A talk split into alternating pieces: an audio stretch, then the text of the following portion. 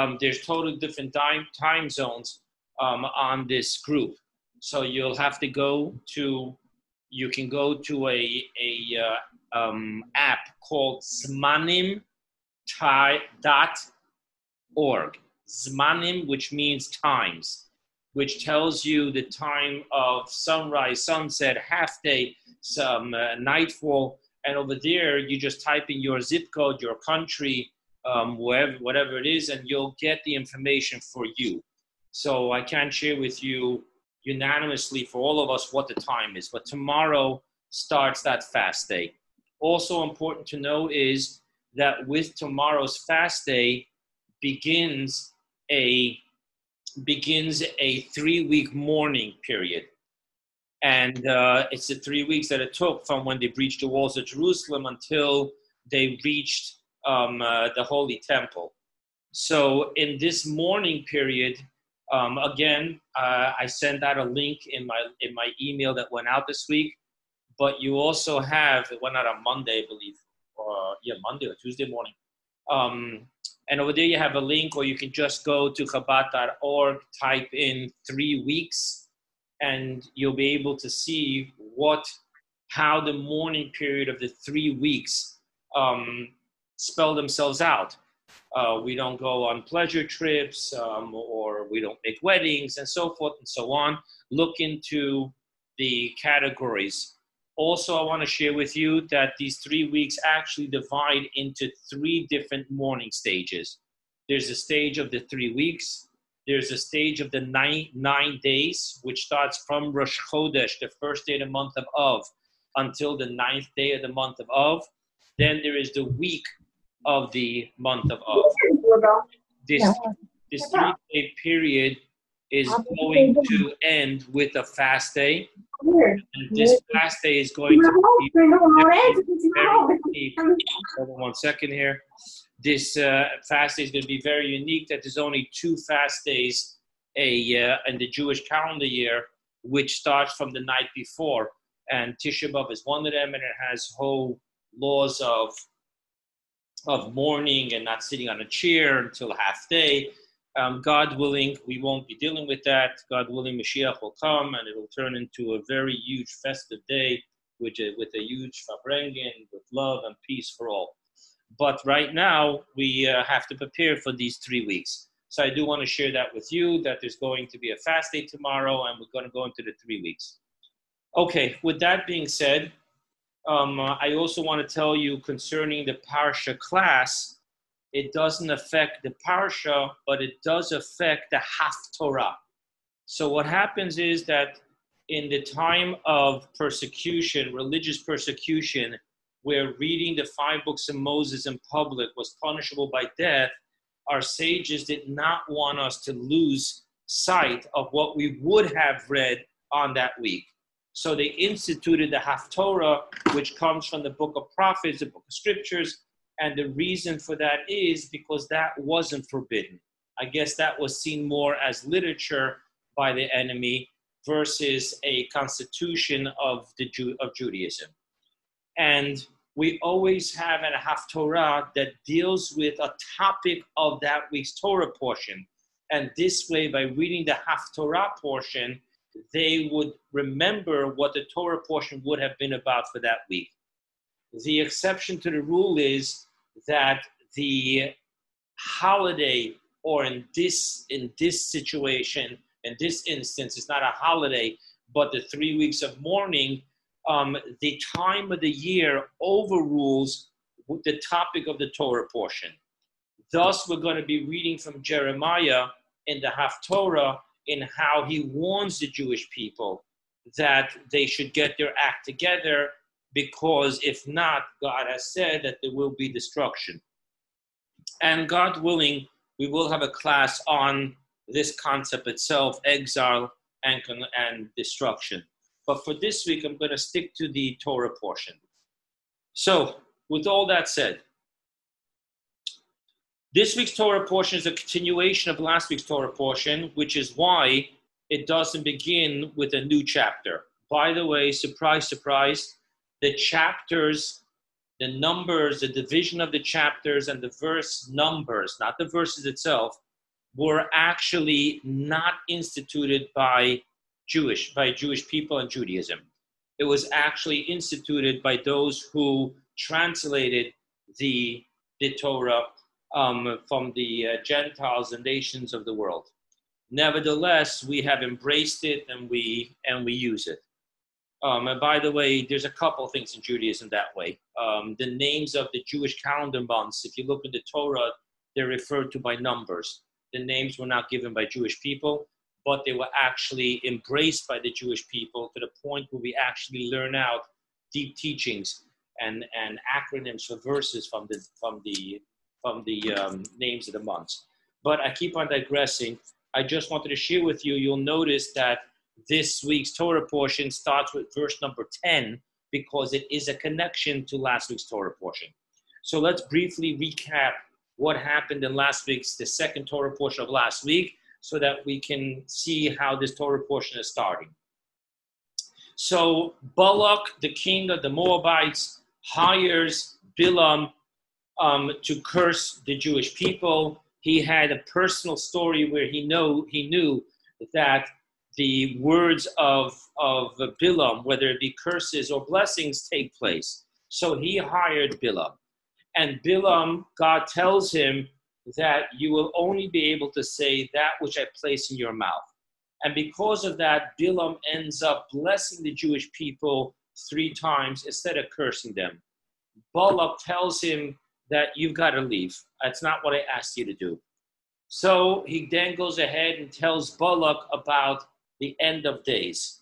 And, and according to one of the Rebbe's teachings, the reason he did that was to let him know you hired me to make sure they're not going to conquer you today. You should know that the Jews will not be conquering uh, Moab today, it will be in the end of days.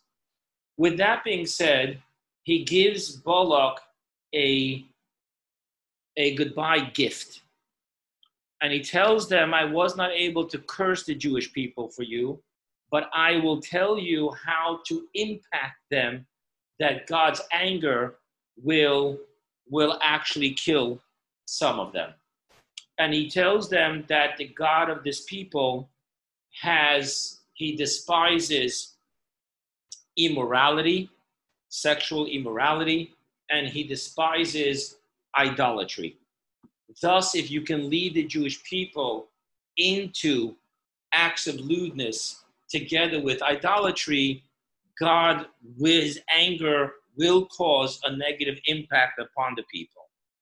And, Bo- and, uh, Mo- and uh, Balak, the king of Moab, heeds his advice of Balak, of Bilam, and sends down his girls. And the Talmud tells us, it's interesting, in the Talmud Sanhedrin tells us how how they set it up because the Jewish people used to do buying and selling with their countries they were next to. They were very wealthy.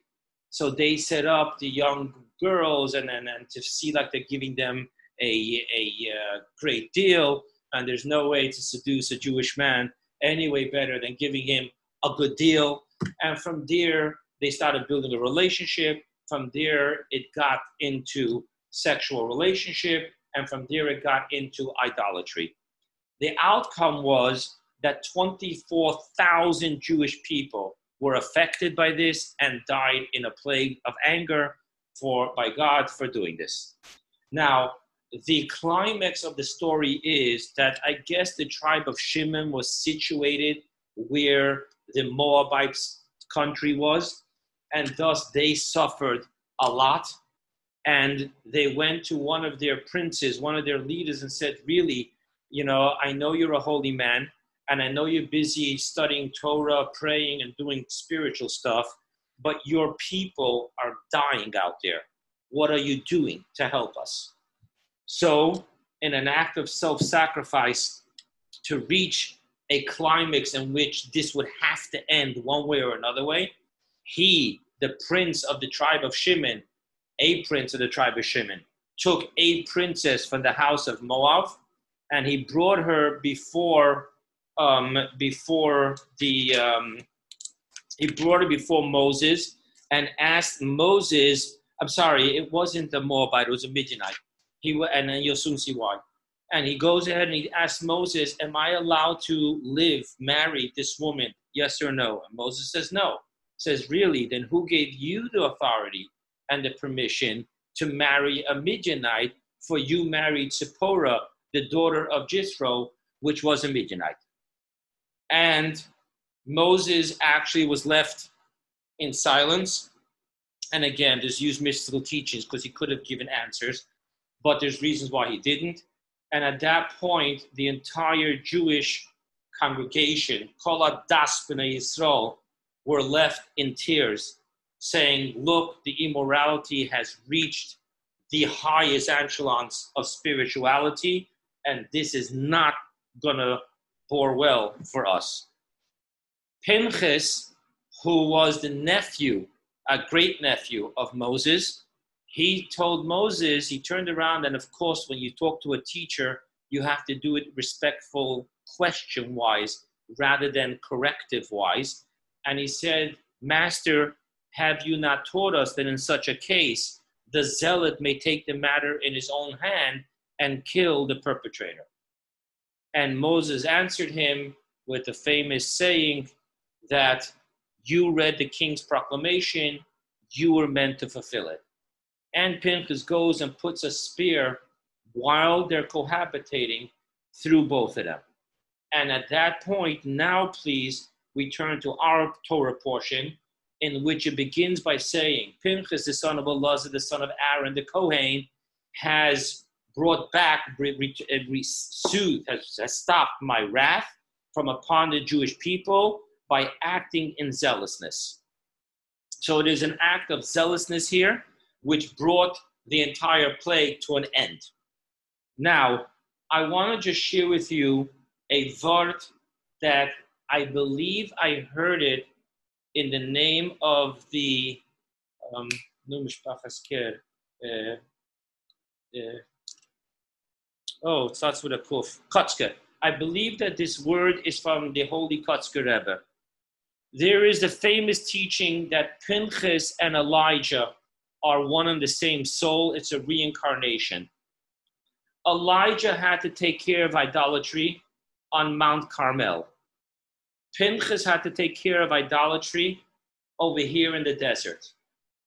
Elazar ends, uh, Eliyahu ends up being a leader, and Pinchas does not end up becoming a leader. And the Kotzker Rebbe said that the reason is that Elijah brought an end to idolatry through peaceful ways, while Pinchas brought an end to idolatry through violent ways. And thus, Pinchas could not become a leader of the Jewish people, while his reincarnation, Elijah, was. I, I was very touched when I heard that teaching, and I love sharing it when I, when I talk about this story in the Parsha. Now, you, I, you probably don't have a Chumash in front of you, but I want to share with you that if you did have a, a, a Chumash or a Sefer Torah, you would see that in the third verse it says, And hence I said that I, behold, I will, I gave to him the covenant of peace. Now, in the word peace, the word shalom, shin lamed vav mem, the third letter, the vav, is actually cracked. Now, it's not it's not cracked to a point where the Torah is not kosher, because hypothetically speaking, we have three size letters in the Torah. Most of them is the Benoni, the average. We have those that are large and we have those that are small, and thus we break the leg of the Vav in a way that it does not become a yud, but may, remains a mini vav. Now, I will tell you clearly, I know stories that are funny that people took out the Torah, started reading, and said, "Whoa, whoa, whoa! We got to change Torahs. It's cracked. The letter's cracked. It's not kosher." And I actually know a story where they took out three Sefer Torahs and they started believing that there's something do do do do do do do do. All the letters are not kosher because of the same. All the Torahs are not kosher because the same letter. It's there purposely, and it's there purposely until Mashiach comes, because the covenant of peace is not complete until Mashiach comes. Thus, it's a cracked vav. Now, there's one more thing I have to share with you a little backstory.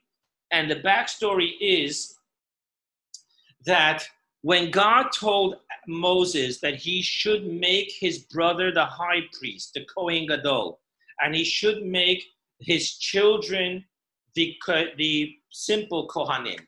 And then it goes on to say, concerning the grandchildren, it talks futuristic, and all the grandchildren that will be born, which created for Pinchas a very interesting situation. Pinchas was the only grandson that already was born when God told this to Moses. Thus, his father, his brothers, and his nephews were all Kohanim, but he was not a Kohen. He remained a Levite. Now you'll understand why in this week's Torah portion, God says in verse 13 that I make him now, I give him the covenant of a Kohen. You may say that throughout the history of Kohanim, this was the only Kohen who earned being a Kohen. None of the others earned it. God gave it to them. But be it as it may be, from that day on, he and his children became Kohanim. The next story in the Torah portion is that God tells Moses to avenge what the Midianites did to the Jewish people, and there was there was a war, and they did they did uh, avenge um, what what the the um, indecency of what the, the Midianites did to them. Right after that, God starts telling tells Moses to once again count the Jewish people. Our sages give us a very simple explanation, saying that there was a shepherd who loved his flock, and after a wolf broke into the flock and killed some of the sheep, he had his men recount the sheep because of how precious each and every one was to him. So too God told Moses, because the Midianites, the Moabites, they broke into the flock and they took the lives of 24,000 of them. Please recount the flock who are so important to me. Now, the next topic, which we're going to talk about, you know, after I go through the Torah portion, I always try to focus on one topic um, just to make it a little clearer and more, uh, you know, uh, connected to us in our modern day situation. And this is that God told Moses on how the Jewish how the Jewish people were to divide the land of Israel. And you'll notice over here that there are three things that are simultaneously taking place. One is that there was a lottery system. One is that there was the logic that went on between the population of the tribe and the size of the land that they got, and one was prophecy by but from the word of God. And all these three things miraculously always aligned itself to always have the same results. And thus the land of Israel was given to the Jewish people by Moses, God to Abraham, Isaac, and Jacob, and now Moses telling them clearly how to go about it. By the way, for those who are interested in the history, it took seven years to conquer the land and seven years to settle the land. Now, um, after he get after God tells Moses about conquering the land, and that followed the census of how many each tribe had, we then count the tribe of Levi because the tribe of Levi does not get a portion in the land. And then God points out something very interesting.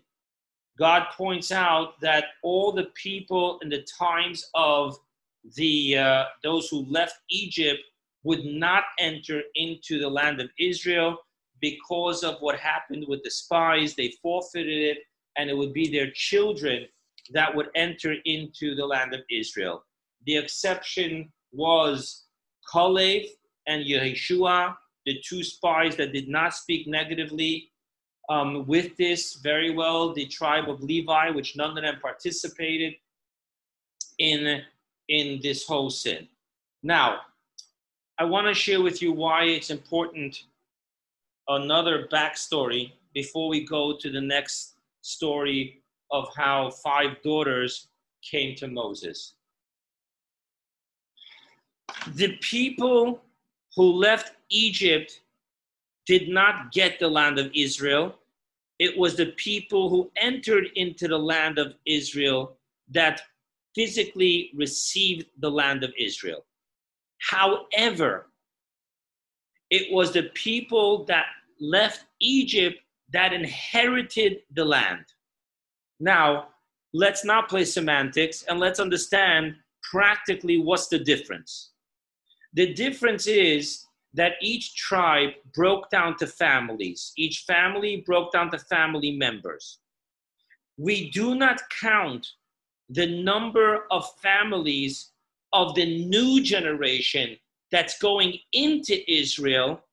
Rather, we divide the land by the numbers of the families that left Egypt, which led to an interesting scenario where there was a man by the name of Tzilafchad who had no sons, only had five daughters. The land was divided by the male side, and thus this man, Tzlafchad, who died in the desert, would not end up having his portion because the girls will be, his daughters would be marrying and they would have their portion that their husband received, but his portion would go uninherited. Thus they came to Moses and said, Our father Tzlafchad has no sons, he has only us, and thus we want to inherit his portion. His legacy in the land of Israel should not go lost. And Moses tells them that, wait, and I will ask God what to do.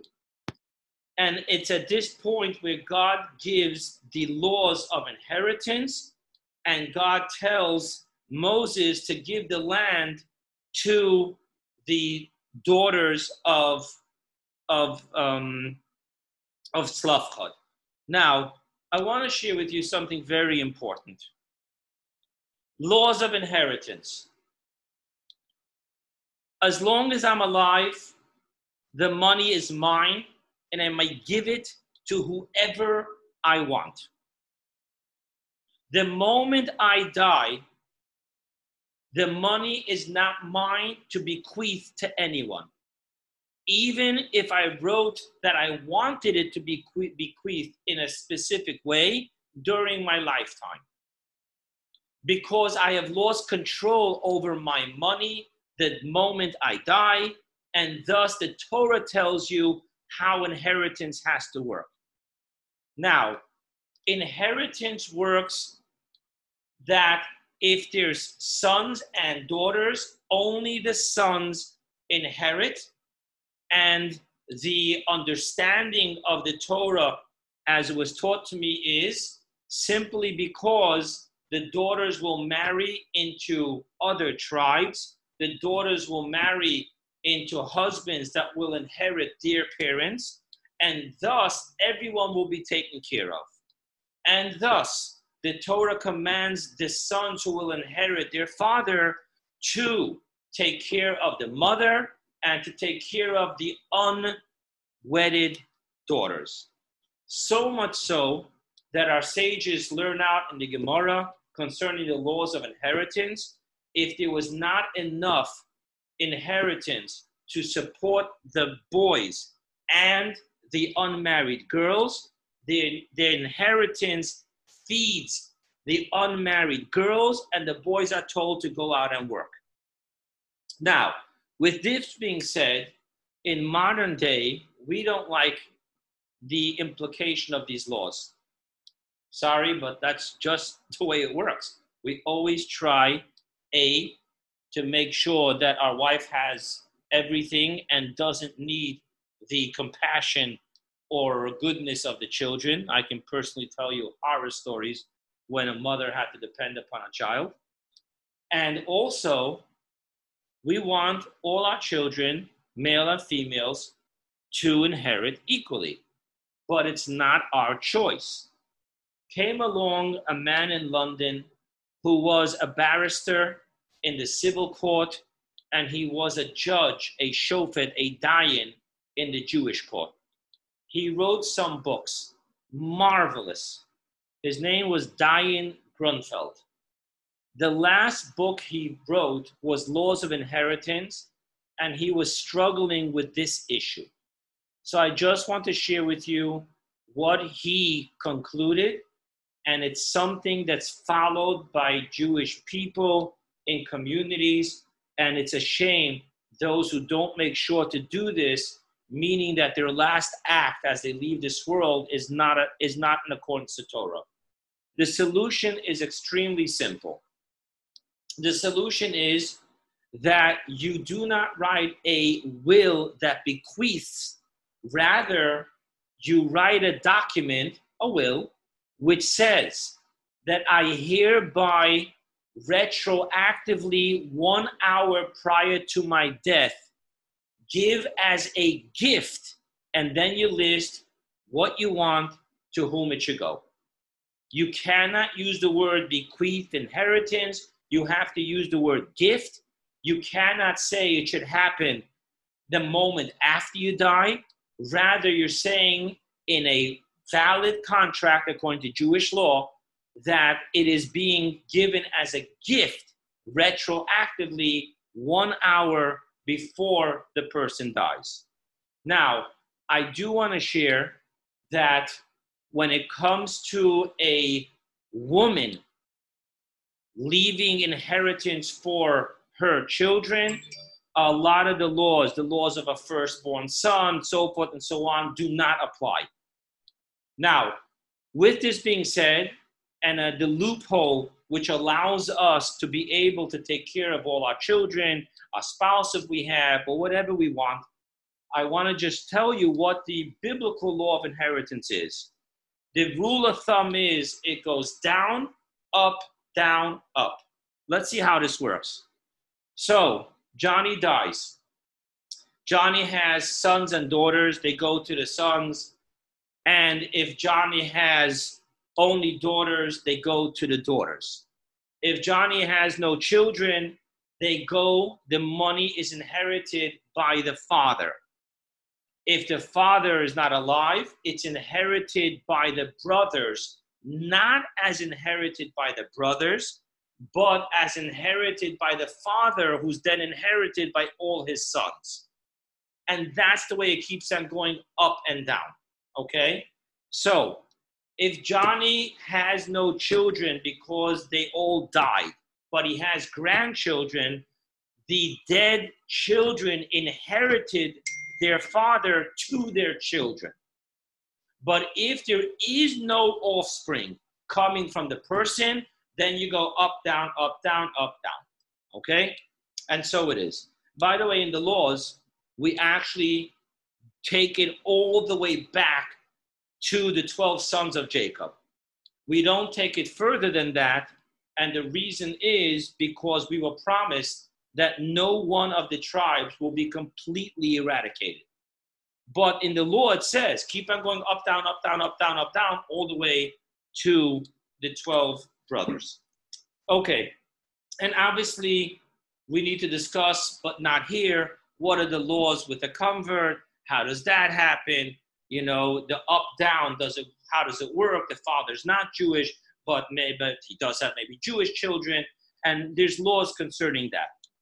Now, with that being said, I just want to take you further into the Torah portion. Now that we got into the laws of inheritance, God tells Moses that he needs to prepare for his passing because he hit the rock instead of talking to the rock, and therefore it's time for the Jews to go into Israel, and he cannot go into Israel. At that point, Moses asks of God, Can you please appoint a successor? And God tells Moses that your student Joshua anoint him, appoint him, ordain him. He shall be the one that will take over as your successor. So obviously, our sages say that Moses, you know, as a father, he had two sons. And I want to just point out I've asked some rabbis, you know, it is amazing that you hear nothing about Moses' sons other than their birth and their circumcision throughout the entire Torah. Unlike Aaron, which is consistently working with his sons as Kohanim in the tabernacle, we know nothing of Moses' sons. It's just interesting. We only do know that his father in law, Yisro, will eventually have offsprings that were actually converted and became great sages that taught Torah in Israel. By the way, you may not know this, but Moses' nephew, the son of Aaron, Elazar, also married a daughter of Yisro. But be it as it may, God tells Moses, For you, it will not go to your children, it will go to your student. However, your student will not be able to function without your nephew, which is the high priest. Thus, there's also that aspect of it. After this, the rest of the Torah portion talks about the hot, the sacrifices, but unlike Leviticus, it doesn't talk about individual sacrifices or scenario sacrifices such as sin offerings, guilt offerings, but communal sacrifices. The one that has to be brought every day, morning and evening, the one that's brought on Shabbat, the one that's brought on Rosh Chodesh, and the one that's brought on all the holidays. By the way, every single holiday of the year the last reading, the maftir, is done in a second Sefer Torah, and it's from this week's Torah portion, reading the sacrifices of that specific holiday. I will just um, finish the Torah review, the portion review, by saying, why did all of a sudden sacrifices come into here? And our sages tell us as follows. Our sages tell us that God told Moses, and it gives a parable. The queen, before she died, told the king, I want you to take care of our children. And the king answers back to the dying queen, You're telling me that I should take care of them. Tell them they should take care of me.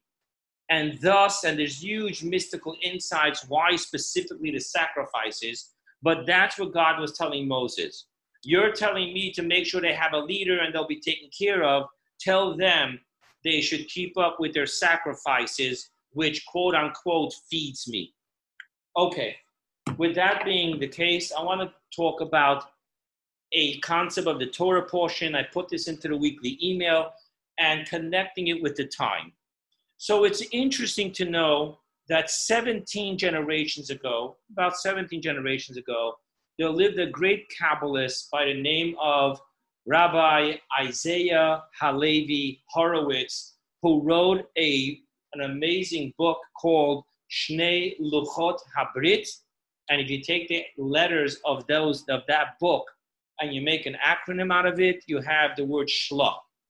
He is actually known not by his name, he is known by the Shla, he is from the few people throughout the history of the Jewish people that we do not say his name without also using the title Hakadosh, the sacred one. So thus we say the Shlah Hakadosh.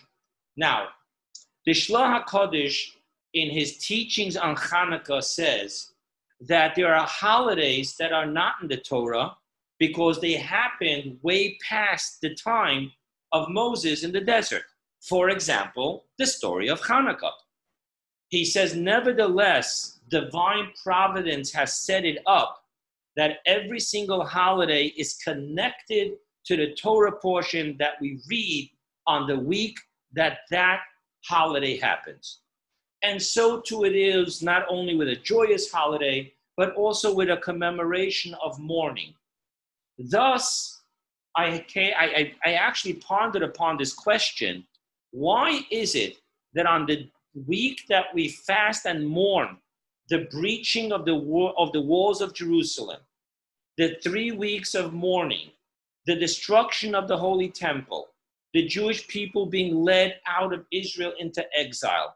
Why is it that on that Torah portion, divine providence has set up that we should read about how we get and divide and inherit the land of Israel. It seems to be a dichotomy. To understand this, I want to take you to the first Rashi on the entire Torah. So, Rashi, a great, most famous, and classic commentary studied by all. He lived in Old France. His name is Rav Shlomo Yitzchaki. And he writes on the first Torah portion, he quotes it from a sage, on Rav Yitzchak, but he says as follows. And by the way, the Amar Rav Yitzchak that he quotes, because Rashi usually doesn't quote names uh, um, of, of concepts that he quotes. But they say that that also was a hinting to himself, because his name was also, his name was Rav Shlomo, but Yitzchaki. But anyway, Amar Rav Yitzchak, he says like this, the Torah is primarily a book of mitzvot. The Torah is here to teach us that which we should do and we should not do. The, 300, the 365 prohibitions, the 248 um, uh, positive ordinances. So, therefore, why would the Torah start and go through a book and a half of history instead of starting with the first mitzvah of the new moon? Why did it begin with the creation of the world. And then an answer he says, and he, he quotes a verse in chapter 106, verse 11 of the book of Psalms. And he says over there, Koyach Maisov, the strength of his actions, referring to the creation of the world. He tells his people, and why? Because when they inherit the land of Israel, and the nations are going to accuse them of being thieves, they will answer the nations of the world that it is God who created the world. He gave it to the nations that He wanted to give it to for 26 generations. On the 27th generation, He took it from them and gave it to us. Now, the Rebbe of blessed memory questions this Rashi. And he says obviously not only a Rashi, Rashi is quoting it, as I said, but he questions why would the nations of the world accuse us of thievery when every nation conquered their land? There is no one who can say, My people lived here since Noah left the ark. That's not happening. How would America accuse the Jewish people of stealing Israel when their origin is the Spaniards coming here, stealing it from the natives, and then them through war breaking away from from England and, and, and Spain. I mean, well, who can call us thieves? It is the way of the world, up to recent, it was the way of the world that you went to war, you conquered, and it became yours. So, what is Rashi saying? No, they're going to tell you you stole the land. We didn't steal the land. We conquered it fair and square as every other nation conquered their land fair and square. Thus, the Rebbe explains what Rashi is really saying here. The nations of the world do not call us thieves for conquering Israel in the times that we lived in Israel, calling it our land.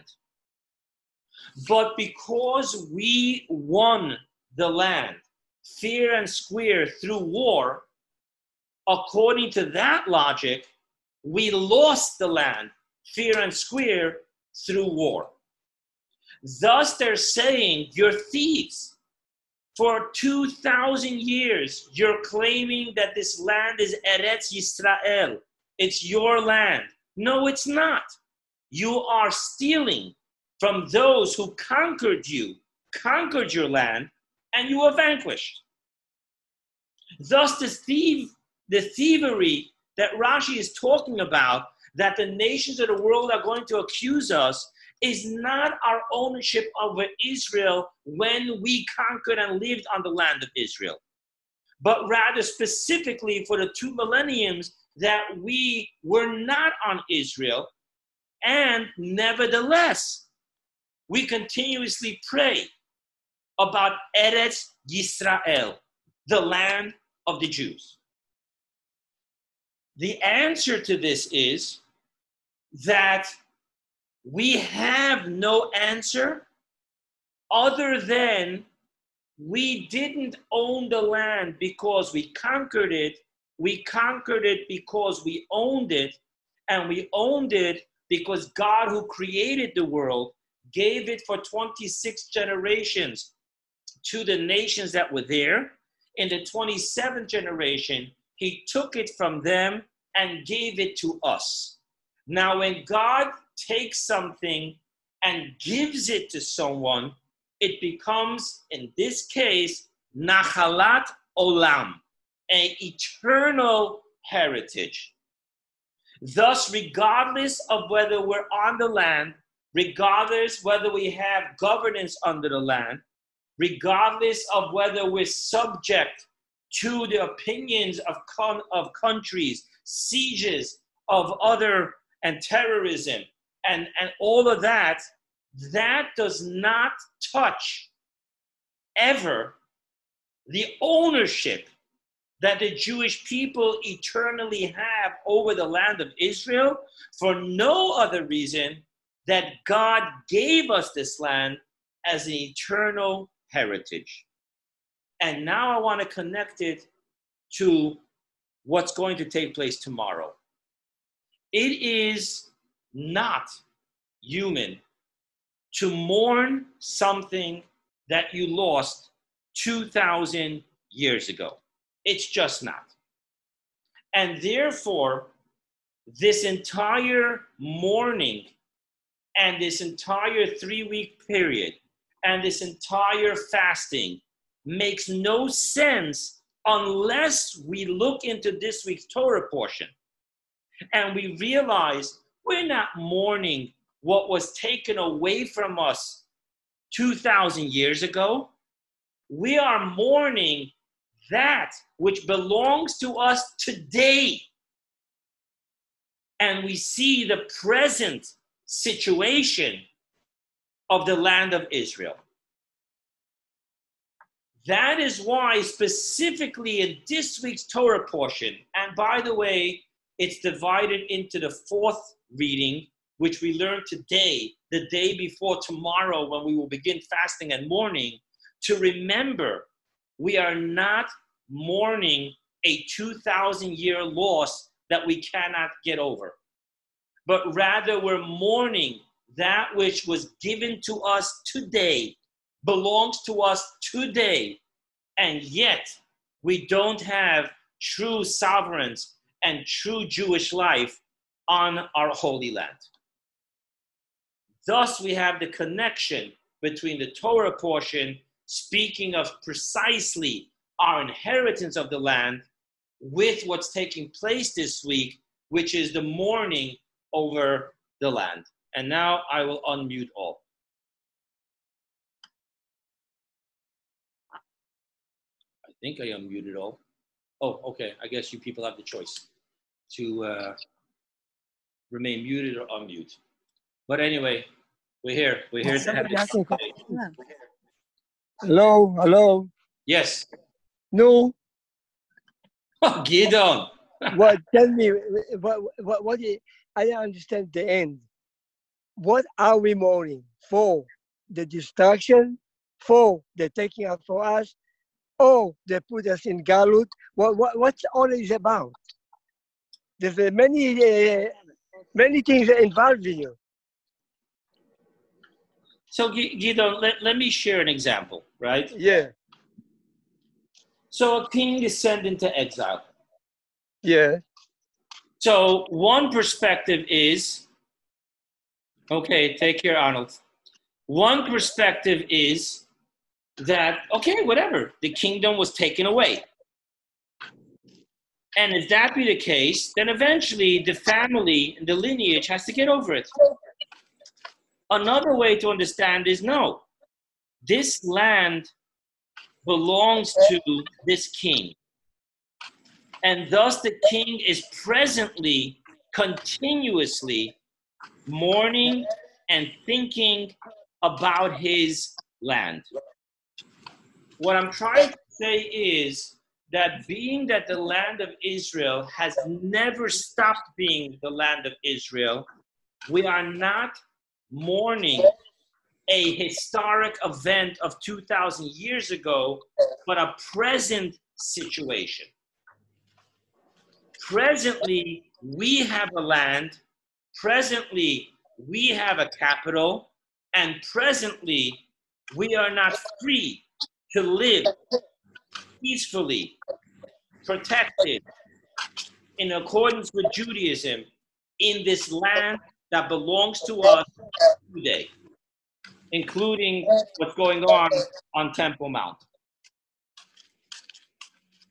Okay, so the the question is, why why he make it